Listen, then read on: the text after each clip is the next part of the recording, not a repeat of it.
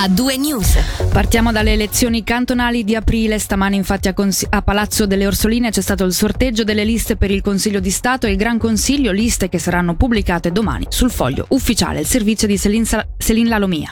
In corsa in totale ci sono 49 nomi per il Consiglio di Stato e 916 per il Gran Consiglio. I numeri per chi corre con la medesima lista sia il Consiglio di Stato che il Gran Consiglio sono i seguenti. 1 per il Partito Liberale Radicale, 2 MPS Indipendenti, 3 Partito Verdi Liberali e Giovani Verdi Liberali, 4 più donne, 5 Partito Comunista con Partito Operaio Popolare, 6 Avanti con Ticino Lavoro, 7 per il centro, 8 per Elvetica Ticino. I numeri sorteggiati invece per le altre liste che corrono insieme solo per il Consiglio di Stato sono 9 per Socialisti e Verdi, 10 per Lega dei Ticinesi e UDC.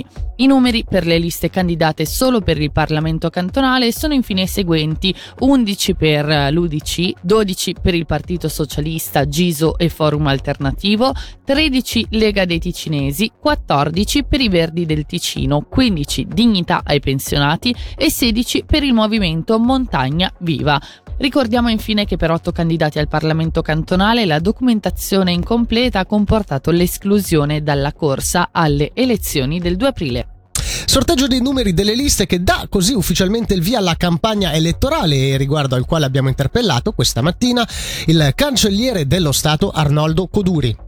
Un momento ufficiale eh, previsto dalla legge, derivante anche da una sentenza del Tribunale federale che indicava che il sorteggio deve essere fatto in seduta pubblica, in quel caso era il sorteggio tra due candidati che avevano ricevuto il medesimo numero di, di voti, però anche questo si tratta di un sorteggio e deve essere fatto appunto in presenza del pubblico. Questo è il momento ufficiale di partenza perché con l'attribuzione delle liste possono partire tutta la comunicazione visiva e non fatta da, dai partiti. Da parte nostra questo coincide con l'ordine ordine di stampa alle tipografie per pubblicazione delle schede. Il formato purtroppo è dettato da determinati limiti tecnici, sarà un foglio a tre, però sarà un foglio a tre ben riempito sia dalla parte frontale che anche sul retro. Abbiamo visto che ci sono stati anche degli errori nella presentazione delle carte necessarie per presentare formalmente la candidatura, una cosa che succede spesso, in questi casi come si procede? Con la presentazione delle candidature i candidati devono presentare la dichiarazione di accettazione della carica e il casellario giudiziale. Allora, entro il 23 di gennaio avevamo un certo numero di documenti non consegnati, abbiamo richiesto ai partiti di farceli avere e alla scadenza del termine ieri sera alle 18 otto candidati non avevano presentato uno dei due documenti richiesti, quindi vengono stralciati dalla lista dei candidati.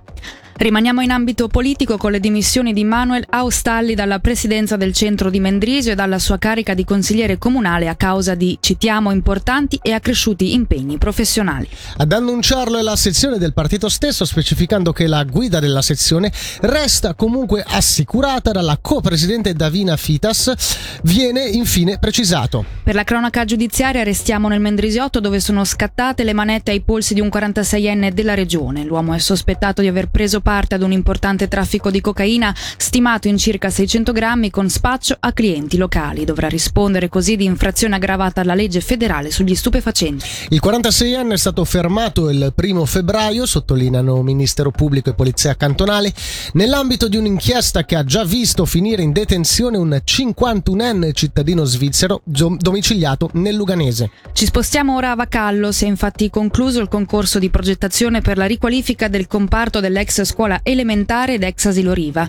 Il progetto Il giardino di Albert è stato decretato vincitore dalla giuria presieduta dall'architetto Otto Krausbeck. I due stabili in questione saranno sfruttati ad uso extrascolastico dalla scuola elementare, in particolare il centro extrascolastico Lo Scoiattolo, il pre-asilo ad uso sociale, un asilo nido per 17 bambini, un centro diurno socioterapeutico ed a carattere pubblico per la popolazione di Vacallo e non solo. La popolazione è invitata all'inaugurazione dell'esposizione pubblica pubblica dei progetti domani alle 18 nella sala al piano terreno del centro sociale di Vacallo.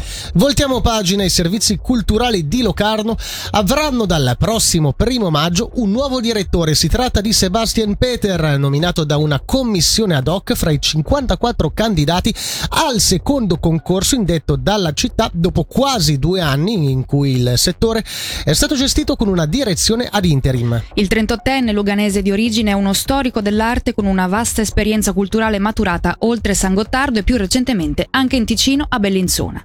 Nadia Lischer gli ha chiesto che cosa rappresenta per lui questa nomina e quali sono i suoi obiettivi. Sentiamo. Si tratta certamente di una grande opportunità per me per mettere a frutto le grandi esperienze che ho avuto finora in Svizzera interna e in Ticino. Sono attivo da circa un decennio nella promozione culturale, ho lavorato per Pro Elvezia, sono stato tra il 2016 e il 2021 delegato aggiunto alla cultura per la città di Bienne. Sono contento di portare questo bagaglio in Ticino e metterlo al servizio della mia regione d'origine. Questo era solo un breve scorcio dell'intervista che vi proporremo nella seconda ora di A2 News alle 18.30, dove torneremo a parlare dei servizi culturali di Locarno e delle aspettative per il futuro, anche con la capo di Castero Nancy Lunghi. Rimaniamo a Locarno, la direzione della FART comunica che lunedì prossimo, il 13 di febbraio, inizieranno i lavori di adeguamento alla legge federale sull'eliminazione di svantaggi per i disabili della stazione di Muralto della Centovallina. I lavori riguarderanno in particolare l'altezza dei marciapiedi per facilitare l'accesso ai vagoni, la creazione di rampe di raccordo, adeguamenti alla segnaletica, compresi miglioramenti agli schermi informativi e all'illuminazione e la ristrutturazione dei servizi igienici. Questa è la principale attualità regionale di oggi, ora ci ascoltiamo